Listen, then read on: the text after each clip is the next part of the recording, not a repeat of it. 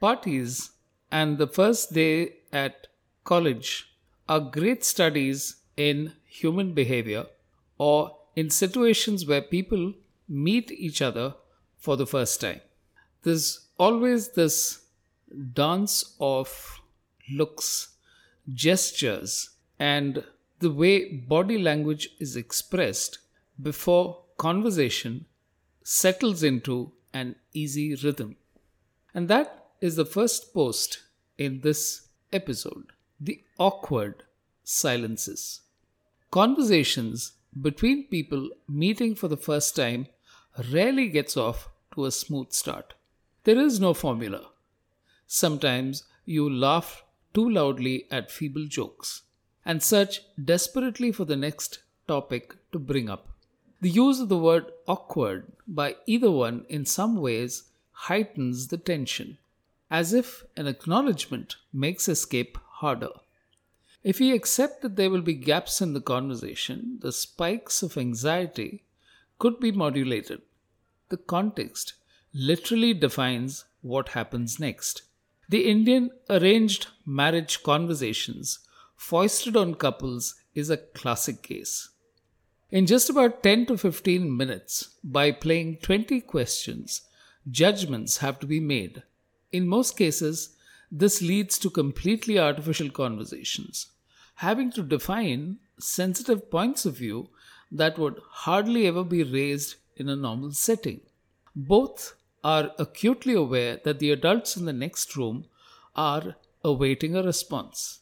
And they also know that being truthful can be a deal breaker. How does one answer a loaded question? Do you like kids? If you say yes, does it mean you want to have many of them? Sometimes the awkward silences mean a lot more than the words exchanged. From awkward silences to power play. Now, 7 Elevens will serve electricity as well. There are over 70,000 7 Eleven stores in the US, and they've moved into the EV charging game early on these stations don't require huge amounts of real estate.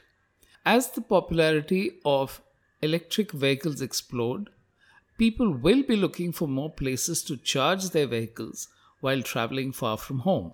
That works in two ways. Customers have to spend at least 10 to 15 minutes, if not more, to recharge their vehicles. And they'll end up purchasing stuff from the stores as well. They become traffic and business generators a fresh source of revenue. In the initial phase, they are looking to add 500 chargers at 250 stores and ramp it up over time. Hopefully, the chargers from multiple brands will be compatible. Unlike mobile phone chargers, where you had to find a suitable point at airports to get a quick charge, it looks like we won't have to wait for petrol stations to convert. Several other networks of fast food chains and restaurants will probably be roped in over time. No one is going to refuse new revenue opportunities. They will jockey for an advantage. Cars slurping up electricity may be quite profitable in the long run. No puns intended. We've moved from the generation that saved and repaired everything to discarding practically all the products that we buy in a few years. That has also made massive changes in the overall infrastructure of repairs. The corner repair shop has almost disappeared. And so have the little garages that used to service cars, because everything is now managed at the company showrooms. That's the final post in this episode.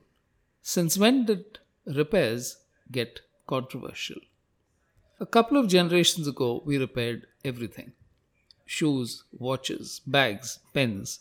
There was no question of buying something new until every last ounce of value was extracted.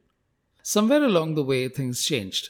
Things like LTV, the lifetime value of customers, and CAC, customer acquisition costs, began to play a role in planned obsolescence.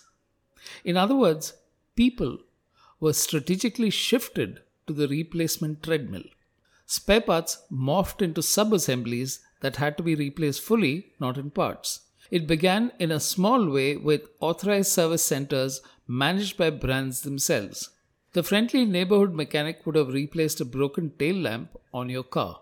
But in the company's service center, you had to get the whole set replaced, even if there was basically nothing wrong with the other light. Of course, that was a lot more expensive than just one tail lamp. Remember the time that you could replace batteries on the mobile phone? Now it's been sealed shut and you have to buy it from the authorized center. It's not that our behavior changed, it was nudged in the other direction.